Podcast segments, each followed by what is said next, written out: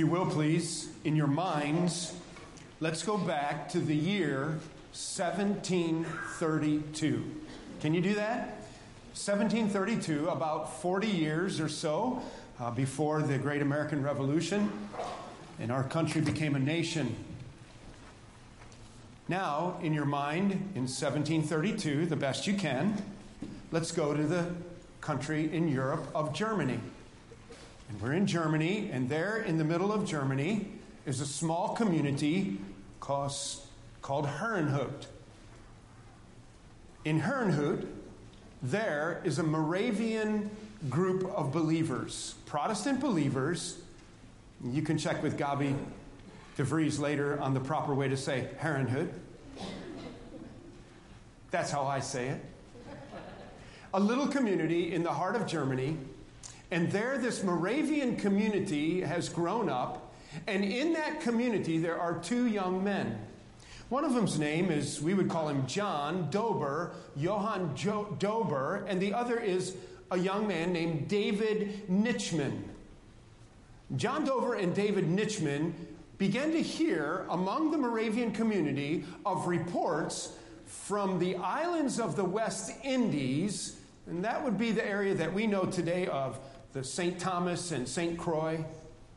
There in those islands, there were huge plantations, largely sugarcane, and on those plantations they were staffed brutally by African slaves. seventeen thirty-two, a Moravian community in Herrenhut, Germany, two young men, John and David. Reports of African slavery and abuses on the sugarcane fields of Saint Thomas and Saint Croix in the West Indies. One report came back that the plantation owner of this particular island that had over three thousand African slaves working in his fields, one report was that he had proclaimed that no preacher man or clergyman would ever be allowed to stay on his island. In fact, he said, if he were to be shipwrecked, we will keep him in a separate house until he has to leave, and he's never going to talk to any of us about God. He said, I am through with all of that nonsense.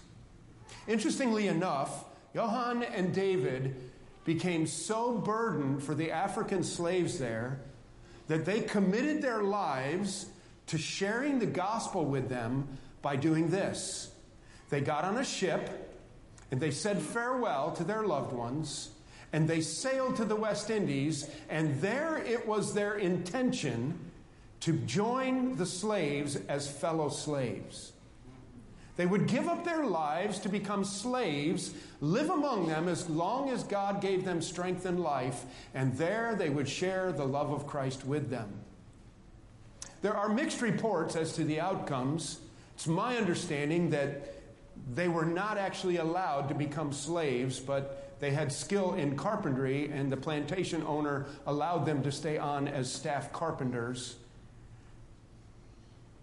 They then began some of the early work of the missionary movement started by the Moravians, who are famous for that. Now, you just stop and think about it. You're a young man.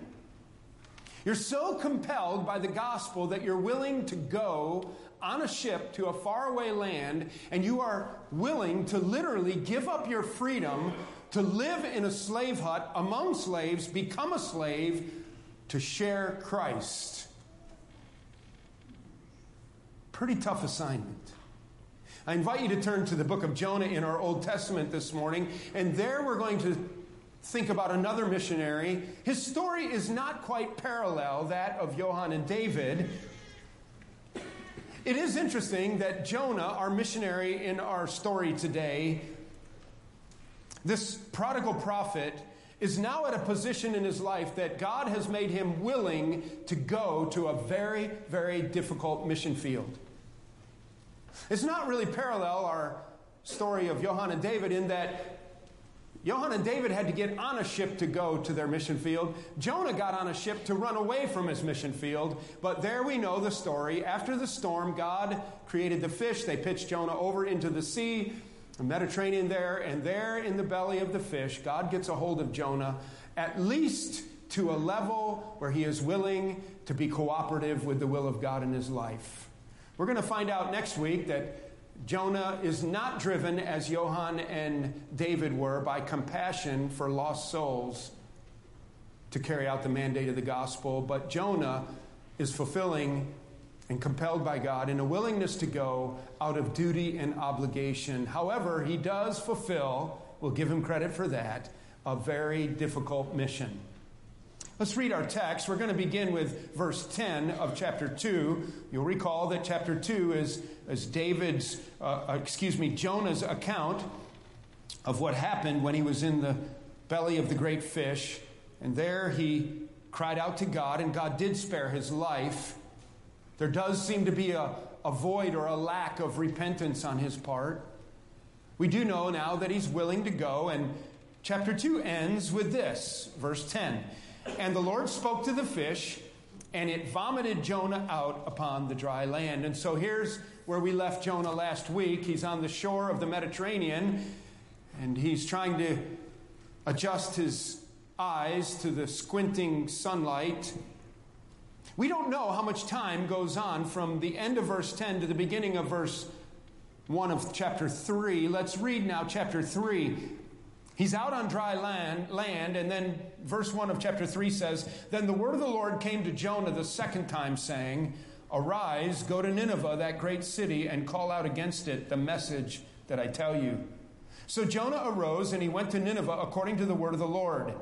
Now Nineveh was an exceedingly great city, three days' journey in breadth. Jonah began to go into the city, going a day's journey, and he called out, Yet forty days and Nineveh shall be overthrown. And the people of Nineveh believed God. They called for a fast, and they put on sackcloth from the greatest of them to the least of them.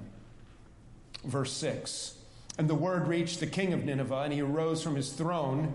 He removed his robe, he covered himself with sackcloth, and he sat in ashes. And he issued a proclamation and published it through Nineveh. And it was this. By the decree of the king and his nobles, let neither man nor beast, herd nor flock, taste anything. Let them not feed or drink water, but let a man and beast be covered with sackcloth, and let them call out mightily to God. Let everyone turn from his evil way and from the violence that is in his hands. Who knows? God may turn and relent and turn from his fierce anger so that we may not perish. And when God saw what they did, and how they turned from their evil way, God relented of the disaster that he had said he would do to them, and he did not do it. Hmm. Well, what a remarkable story. It begins with a clearly defined mission, doesn't it? So we can picture Jonah standing up on the shore. We don't know what condition he was in. We don't know where he went. We don't know how much time goes by. What we see clearly, though, in chapter three, that very much like the call of God in chapter one, the, a second time God's call is upon Jonah's life. Then the word of the Lord came to Jonah the second time. And there's his mission. Chapter three, verses one through three, and it was a clearly defined mission. It was clearly defined, much like in chapter one, verse two. In fact, let your eyes go over to verse two of chapter one. There, when God first called Jonah, what did he say? He said, Arise, go, there it is, go, and go to Nineveh, that great city, and call out against it. So it was a clearly defined mission. Number one, it was to go, and number two, it was to call out against it. Not an easy task. It was confrontational. Secondly, we want to recognize that this mission was very difficult. It was difficult because he had a hard trip ahead of him. It was at least five hundred miles to Nineveh. Now, he had already been on a boat trying to go to Tarshish, to flee to Tarshish. He went, went down to Tarshish, Joppa to get a ship to Tarshish. Some over two thousand, almost twenty-five hundred miles he was trying to get away when God interrupted his runaway plan with the storm. The fish evidently brought him back in closer proximity of home. There, he then gets himself sorted out. We don't know if he got sick. We don't know if he had would have had uh, sores on his body. We don't know what condition he would have been in. Somewhere along the line, God calls him again. He hears the voice of the Lord. Now, we know that Jonah was a man of God in Second Kings chapter fourteen, verse twenty-five. we have an account where Jonah spoke the word of the Lord. By this time in his life, he is likely a very mature man of God. And so he recovers from this time in the fish, and then he has this difficult trip. He has a hard trip, five hundred miles, about one month of travel time. Not only that, Nineveh is a huge city. It's a huge city, probably a minimum of six hundred thousand people. And the reason we get that number of six hundred thousand, a lot of the Bible commentaries use that number, six hundred thousand. Some suggested that it could be up to a million or more people in Nineveh. That makes sense to me that there would be more like a million people there.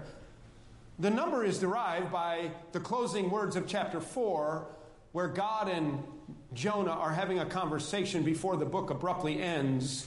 And God reminds Jonah that there were in Nineveh one hundred twenty thousand young people who were not even old enough to know their right hand from their left hand. So if there's one hundred twenty thousand children, how many teenagers, young adults, adults, and older folks are there? Minimum of six hundred. You're talking about a big city. Now, this past Wednesday morning, I got my favorite mother-in-law, Mamaw, in the car, and we headed over to Baltimore. It was Mamaw's time for her semi-annual kidney check. And in our home, uh, artificial, I mean, um, transplanted kidneys, not artificial kidneys. Transplanted kidneys are common at our house, and we don't think anything of it. And we make the trek down to University of Maryland, Baltimore campus a lot. And we go in there down past the Ravens ball field and the Orioles. I think that's a minor league baseball team. And you go through the Camden through Camden Yards there, and um, and you go in down on Redwood in Utah, and right at right downtown Baltimore. And you know when you're on six, uh, six ninety-five around Baltimore and looking over the city, and you can see it's a big city. And you know that in twenty sixteen. The census showed the count of the city was six hundred fourteen thousand people. So you're looking at a city about the size of Baltimore, a gathering of people at least the size of Baltimore. Now, adding to the fact that he had a he had a hard trip, a huge city, he had to deal with a harsh people. Now, I have nothing against the people of Baltimore, but I reckon you can find harsh people in Baltimore. They make the news once in a while. You see, humanly speaking, this task at hand that Jonah was obeying God to do, his second calling, heading there, was literally, in, humanly speaking, it would have been suicide. And you just think about this. You think about driving in your car, get down there on six ninety-five, pull over on the shoulder, kind of on a high spot around the city. You've got about six hundred thousand people in front of you. Get out of your car, spend the next three days calling them out of their sin and towards God and righteousness. I would like to suggest to you that that is an intimidating task. Not easy what God is asking Jonah to do. On top of that, add the fact that Jonah literally hated these people. We're going to talk more about that next week. Again, it comes through. The longing of Jonah's heart would be to see God wipe the Assyrians off the face of the earth. And the equivalent of the kind of people that he thought of them would be the person who maybe, maybe raped your wife, burned your house, and murdered your children. That person, that person, that's how Jonah thought about these Assyrians.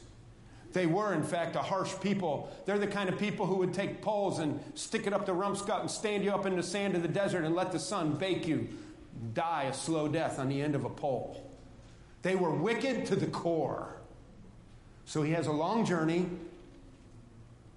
He has a huge city. And he has an incredibly wicked people to deal with. That's the mission. The missionary? Is he like Johann and David?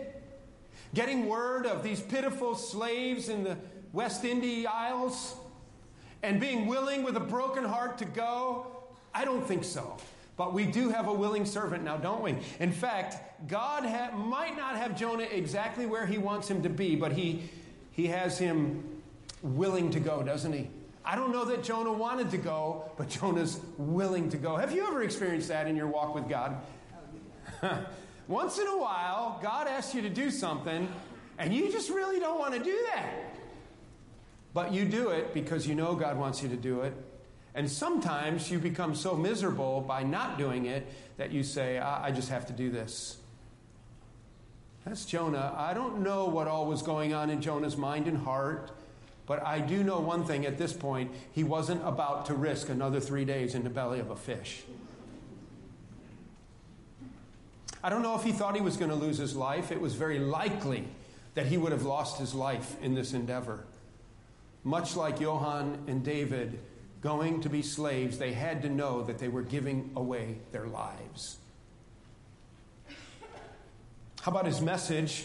As we read on, we are picking up on the message now. God says at the end of verse two, I want you to call out to it the message that I tell you. Okay, Jonah, you go. I'm going to tell you what to say.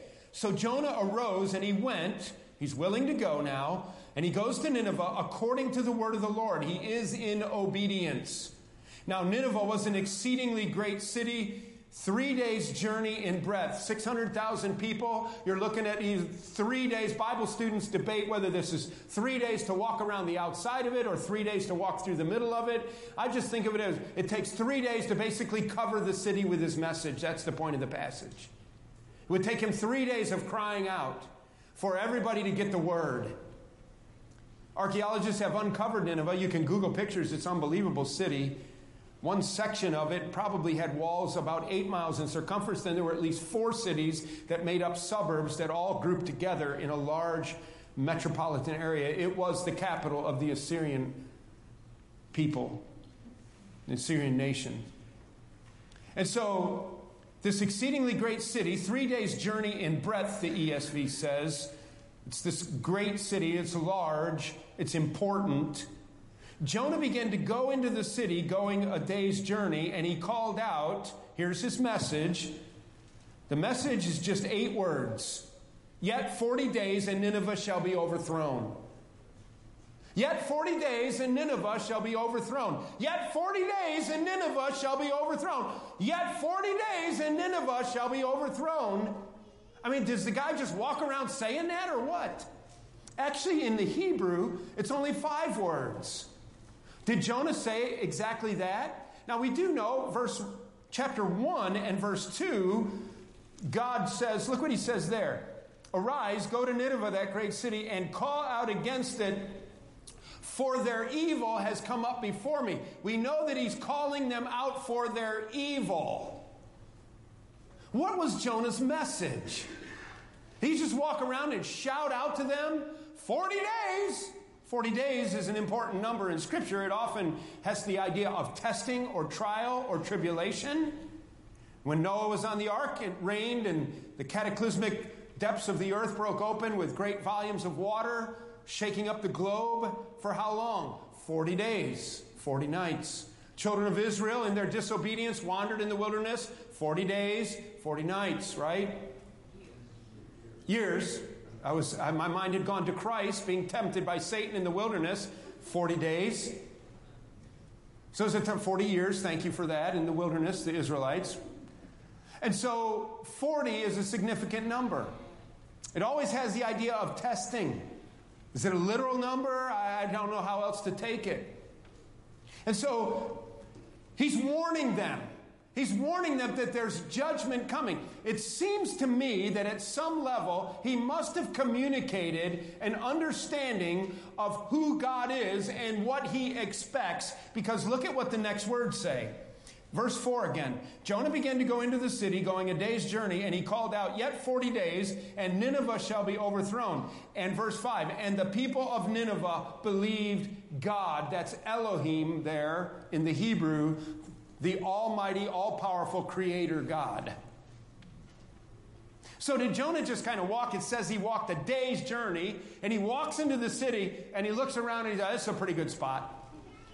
forty days, turn or burn. Get right or get left. You'll figure it out. God's going to wipe you off the face of the earth. Did he pay a guy a buck to translate for him? I mean, could he even speak their language? What did they know about Elohim? What was it that they knew? What did he say? I don't know.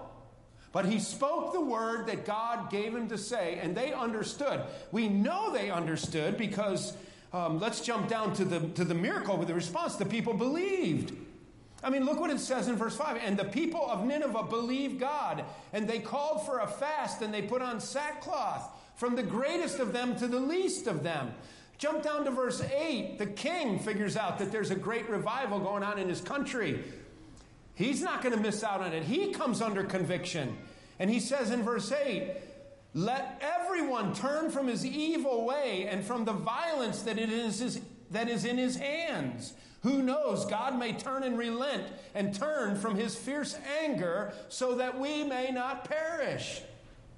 Whatever it was that Jonah said, they got it. Now, I think if you break down his message, you have to realize that letter A, back under number, Roman numeral three, the message, just eight words, the people understood clearly, letter A, that it was a call to repentance. Regardless of the actual words he used, they understood that it was a call to repentance from sin. Now, what does repent from sin mean? If you were to do a word study in your Old Testament, you would find and remember that our Old Testament was written in the book was written in the language of the Hebrews. It was written in Hebrew language. The word that was most commonly translated in Hebrew to mean repent is a Hebrew word that is spelled S H U B. I don't know how to pronounce it. S H U B, and it means to turn from evil and to turn for good. So to turn from evil and to turn towards the good. So the most commonly translated Hebrew word in the Old Testament where the word repent is used is a word that means to you're heading towards evil, or you're living in evil, or you are a wicked person. And if you repent, you are to turn away from the wickedness and you are to turn to good. So at some level, repentance means to turn away. Turn away from evil to good. If you go to your New Testament and do a word study, the most commonly translated word in the New Testament, which was written in Greek, is a word that sounds something like metanoia. And metanoia, it can be a verb form or a, a noun. There's a noun form. It means to change one's mind. Not only to turn away, but the idea is to change your mind or change the way you think about something. So the idea is it's of one changing their life direction. They change their life direction by turning away from sin and all that goes with sin to worshiping and serving God. So it means you're going one direction. It's a wrong direction. It's a direction of wickedness. It's a direction that is against God. And you change your mind about how you're living. And not only do you change your mind, but you change your behavior and you repent of it. You change your mind and your actions and you turn in an opposite direction. Not only do you disagree with the old way, but you now agree with God's way. That's what it means to repent. So the second thing that his message implies, it certainly implies repentance because he's calling them away from their wickedness. So it involves the idea of repentance. Secondly, though, it has to be a call to righteous living and self-control. It was a call to righteousness and self-control. You can't turn away from evil and live in a vacuum. You've got to turn to something, and you turn to righteousness. And that includes self-control, or you'll never live a righteous life. Thirdly, certainly implied, and not more than implied in the message, but clearly stated in his message, was a call to recognize that there's coming judgment. There's coming judgment. And I got to thinking about this, and I thought, you know, that message sounds familiar to me. I mean, that message is in the New Testament. There's a little text box on the back of your notes. One is John the Baptist, but the most clear is the Apostle Paul. The Apostle Paul in Acts chapter twenty-four and verse twenty-five is where it states it very clearly. It's, it's a really interesting passage. The Apostle Paul is is uh, in he's in captivity. He's been cap- captive. He's in jail. It's towards the end of his ministry, and he's making an appeal that he can go to Rome and and so forth because he's a Roman citizen as well uh, as a Jew. And And he ends up getting a hearing in front of the governor. The governor's name was Felix. He's not the cat, he's the governor. Felix was basically a secular, self-loving man, and he had um, in an adulterous way, stolen his brother's wife and so forth. He had a, a uh, he was living in adultery. He was out of control. The Apostle Paul gets a chance to stand before the governor to appeal his case that he's being unjustly held in bonds for the gospel of preaching Christ. And it says in Acts chapter twenty-four, verse twenty-five, that he reasoned about this with Felix. So he gets in front of the governor, Felix, and they begin to dialogue. The N I V uses the word that they discoursed. The E S V says that he reasoned with him, and it says in verse twenty-four, uh, verse twenty-five, that he reasoned with them, Paul did with Felix, about righteousness, self-control, and coming judgment. That's a pretty good three-point outline to use with people. In righteousness, we repent of our sin.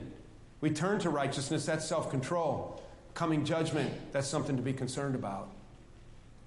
So I don't know exactly what Jonah said back to our notes, but I'm telling you, his message implies that somehow the people understood that they had to repent of their sin, they had to turn to righteousness, and they had to worry about coming judgment.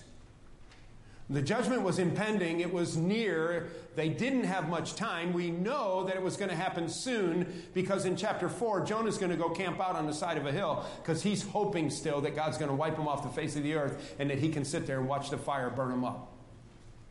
That's next week. But a miracle happens. The Word of God does its work and the people repent. You know, the only time people repent is when the Word of God does its work. You can't make somebody repent. Jonah can't make somebody repent of their sin. He just went in there and gave the message, and then God did a mighty work of grace. What was the people's response? First of all, they believed. At verse five, we've already emphasized that, and the people believed God. They must have known something about Elohim to be able to believe in him. And then they called a fast. And they fasted and they dressed in sackcloth. That'd be like dressing in burlap sacks, coarse cloth, taking off your normal nice clothes, putting on this rough, coarse material, and stopping eating. And they even, the king makes a decree, they don't even feed their animals. Fasting is a sign of brokenness and humility. We don't really exercise it the way they did in the Old Testament or even the New Testament. It was common. Some of you might exercise fasting. It is an interesting topic. The Bible really doesn't explain it very much. It gives examples of people who fasted, but it, it, there isn't really a clear theology of fasting presented in Scripture. What it is is when you become so concerned about something that you don't even want to eat food. You just want to focus on prayer and supplication before the Lord, and you want to ask him to do a mighty work, and you want to remind yourself of this. And so the people, they believed. It says from the least to the greatest, or from the greatest to the least. And then it says in verse six that the word reached the king of Nineveh. He got up, left his throne room, took off his robes, put on sackcloth. This is the king of the Assyrian nation. Goes out, finds a cold cooking fire in the palace courtyard, evidently, moves aside the stones and cook pieces, takes the ashes, rubs them on himself, sits down, throws them up in the air, and lets the ashes fall down on him. And there he calls out to his noblemen to gather round, and it says that he issued a decree, a proclamation, and published it through Nineveh by the decree of the king and his nobles, verse seven. So he's got all of his right-hand men there, and he says, let neither man nor beast, herd nor flock taste anything. Don't feed the animals, don't feed your kids. We're all going to fast. And it doesn't seem to be manipulated. It seems to be a genuine brokenness, because in the king's response, number one, we see a personal humility, don't we? We see a personal humility. We see him taking off his robes and in a public way, rubbing ashes all over himself. It was a cultural expression, but it was an idea of despair. And look what he says in his proclamation. He, the fast is called for, and then he says, and let them, verse eight, call out mightily to God. With intensity, call out to God, Elohim. Let everyone turn from his evil way and from the violence that is in his hands. As a people, as a whole, we will turn away from our evil, and as individuals, we will stop the violence that our hands are known for. We will repent of this. We will turn away from this, and we will become a righteous people characterized by self-control. And maybe then, he says, who knows, verse nine, God may turn and relent and turn from his fierce anger so that we may not perish. Now, a lot of people, they don't think that evangelism is best done in fear of punishment. So a lot of people have changed the gospel message today into more of something that sounds like this. Hey, man, how you doing? You want to you want to live forever in a mansion? Yeah. Do you know God has a great plan for his life? He'll bless you, man. You just got to give your life to Christ and he'll bless you. Who doesn't want that? A mansion? You know, a pink Cadillac with purple polka dots and God's blessing? It's great. No, what he's saying, we're going to call out to God, because if we don't call out to God, we're going to be, we're going to die. We're going to be wiped off the face of the earth. And that kind of reminds me of a verse, as a matter of fact. I think you know the verse. For God so loved the world that he gave his only begotten son, that whosoever, Assyrians, Americans, that whosoever believeth in him, let's say the next word, shall not perish. That means to be wiped off the face of the earth and die in hell forever. Shall not perish, but have everlasting life. I want to tell you, I think that fear of the wrath of God is absolutely one hundred percent a fine motive for evangelism. And the Assyrians would agree with me. And they were so thankful when God called it off. And do you know where God calls it off for you? Because, see, you're, you're under condemnation as well. For all have sinned and fall short of the glory of God, and the wages of those sin is death. And the only way you can call it off is to humble your heart. Now, you might not put on sackcloth and go roll around in an old fire circle. But you got to have humble heart, just like the king, just like the people, from the greatest to the smallest. They even evidently took scissors and cut the manes off their mules and their horses. They covered them with sackcloth. They wanted their animals to even be an expression before God that we are humbled. We are no longer the proud, arrogant people that we thought we were. We do not have it together. We are nothing but a stench of sin in your nostrils. And that's where you got to be before you can become a child of God. Do you know that? You recognize what your sin means to a holy God, and that you are a stench in the nostrils of a holy God, and you run to the cross. You run to the cross, because at the cross is where we repent, and we admit our sinfulness, and we receive the finished, completed, substitutionary work of Christ, who took our sin upon himself, that we can have his righteousness. And he He takes our sin and gives us his righteousness, and we can then stand justly before a holy God. And we are out from underneath the death sentence of condemnation. Whew. Praise God. And that's where the king of Nineveh led his people. Now, they were looking forward to the cross. The cross wasn't there yet. But in faith, they believed the word of God, and it was counted for righteousness to them. And God relented his wrath. If you're taking notes and you have your pen in your hand, you might write down Jeremiah chapter eighteen, verses four to ten. Jeremiah eighteen, four to ten. See, sometimes people will poke at the book of Jonah.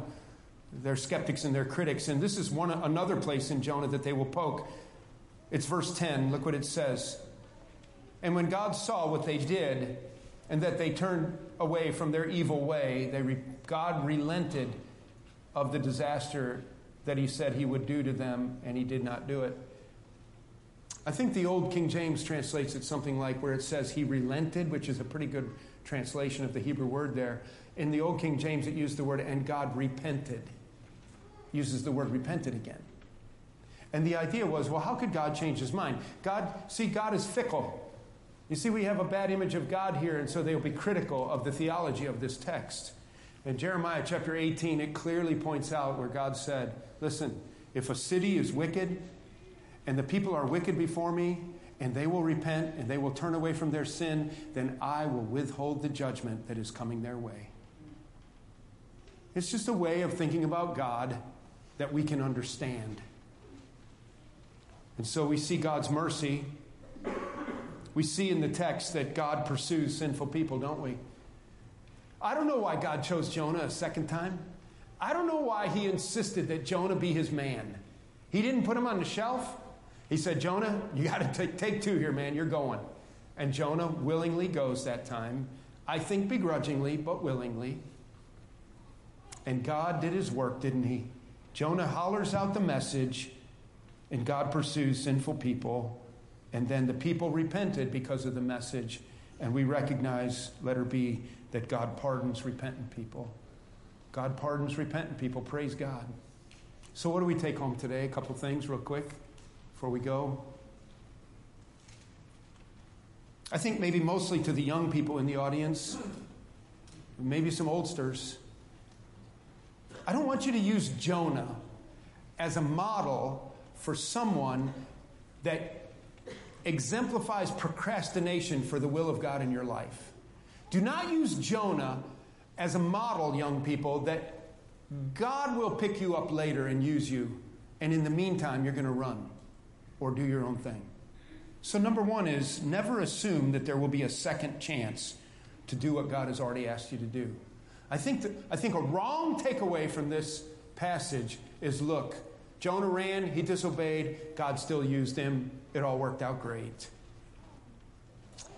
You know, we don't know why God chose to use Jonah and insisted upon it. He could have easily set him aside. He could have let him drown in the Mediterranean. He could have called a new servant. And so don't ever assume that there's going to be a second chance to accomplish what God has already called you to do. Maybe this week it's time to kick it in gear, huh? Maybe God has been at work in some of our lives in a certain way, at a certain level, and we just aren't getting around to it. But God has clearly put it on your heart. Get with it. Secondly, never take lightly God's deadlines. Never take lightly God's deadlines. The judgment of God is not a trivial thing. It's not something to mess around with. This is a lesson from the Ninevites. They heard about God's deadline and they reacted. And I think a lot of us, sometimes we hear about deadlines. There's a lot of deadlines in the Bible, by the way. God is a God of second chances, but God is also a God of deadlines. Don't tamper with his deadlines. Well, one of them is as simple as what the psalmist wrote in Psalm one thirty-nine. All of your days are written in this book before any one of them come to be. You know you have a calendar deadline. You have a calendar deadline. It's going to be like this. Maybe. You're going to be in a bed, and your breathing's going to slow down, and they're going to say your blood pressure's dropping, and your pulse is dropping, and everybody's going to listen, and it's going to go for like a minute without a breath, and then all of a sudden another, oh, they're still there, and then, and then there's no more breaths. That's a deadline. You only give so many breaths, and then God has a deadline. And God gives you a chance to experience his forgiveness, his grace, his love, his mercy. On the other hand, just the other day, driving down Daniel Road, somebody decides to drive on my side of the road, coming right at me. Makes me very uncomfortable. Um, they got it back over. There could have been a deadline. There could have been a deadline. There are deadlines in Scripture of standing before Christ. Those are deadlines to take very seriously. Thirdly, never underestimate the power of God's Word. I think we take this home with us this week. You know, don't you see in Jonah's evangelism that the most important thing about it was the Word of God that he spoke? He didn't have some clever mechanism. You know, sometimes we complicate evangelism, don't we? So let's do this. We're going to start like this neighborhood soccer club, and we're going to give out bottles of water, and it's going to, on the label, it's going to have the gospel, and they'll take it home and set it on the counter, and maybe their dad will read it and he'll get saved. Maybe. I'm not against soccer. I'm not against gospel labels on water bottles. But maybe we're thinking too hard about the mechanism and we're not just giving out the word. It's the word of God that is quick and powerful. It's the word of God that is the seed that when it falls on good ground will take root. It doesn't really matter whose hand the seed falls out of. The seed falls on good ground. You can do fair ministry. You can sit in the fair and somebody walks in and, and you can tell them about their sinfulness. And you can tell them about the red blood of Christ that flowed. And you can tell them how it cleanses you white as the driven snow. And you can tell them that it gives them the promise of heaven, but in the meantime, we want to grow in our sanctification and let the gospel continue its work. You can do that. I don't know how to say it very well. There's a little paper. Read it to them. You can do it. It's, it's the word. Stop trying to think so much about the how-to and just give them the word. I might offend them. You might never tell them. Never waste the love and mercy of God. When the Ninevites repented and turned to God, they had an opportunity to experience the love and the mercy of God. They didn't pass up the chance. Now, I suspect that there are people in this room this morning who have been experiencing over and over and over again the love and the mercy of God in His patience as He pursues you, and you waste it all the time. And I want to tell you, don't waste the love and mercy of God. The Bible says that today is the day of salvation. You might think you're going to get a spiritual round to it one of these days and live for Jesus like you're supposed to. Will you quit worrying about God out there trying to ruin your good times? He's not. Surrender your heart, repent of your sin, and come to the cross and follow Christ. Don't waste the love and mercy of God today. Today. It's right here, just like it was for the Ninevites. Praise God. Praise God. Will you stand with me and bow your head and think a minute?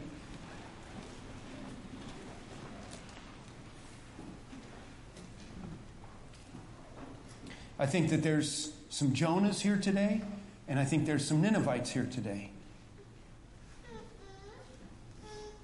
Some of us Jonahs need to obey God and, and get about the call of God on our lives and be committed to the Word of God and, and get with it.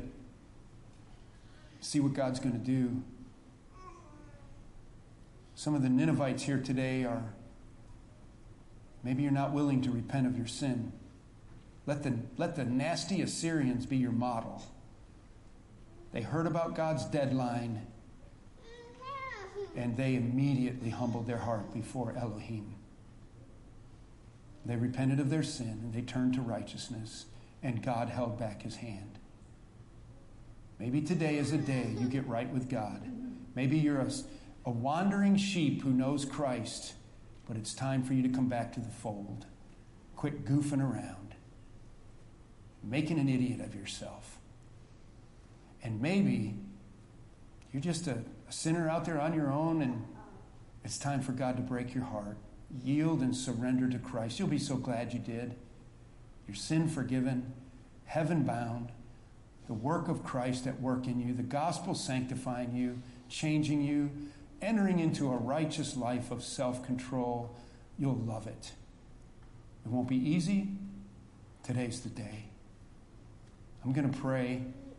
You can cry out to God right now in your heart and ask Him to save you. I'm going to pray that God will do a work in your life. And then as everyone heads out, I'm going to stand right down here below the pulpit at the communion table. And I'm happy for anyone who wants to to come forward and visit with me about your spiritual condition. Come to Christ today if you don't know Him. It'll only take a few minutes to deal with God, to begin to reform and change your thoughts, soften your heart, humble yourself. And so, Father, we thank You for this testimony of these Ninevites, how they heard the word and they acted. How Jonah, though a bit belligerent, is willing to follow through, and, and how powerful the word of God was. What a testimony that day. A horrific city that spared itself for one hundred fifty more years because of that day of repentance. Father, thank You today that we can repent at the foot of the cross and we can have everlasting life. in Christ. Would you bring clarity to those whose minds are confused today? Would you soften hard hearts? Would you open blind eyes, I pray, in Jesus' name. Amen.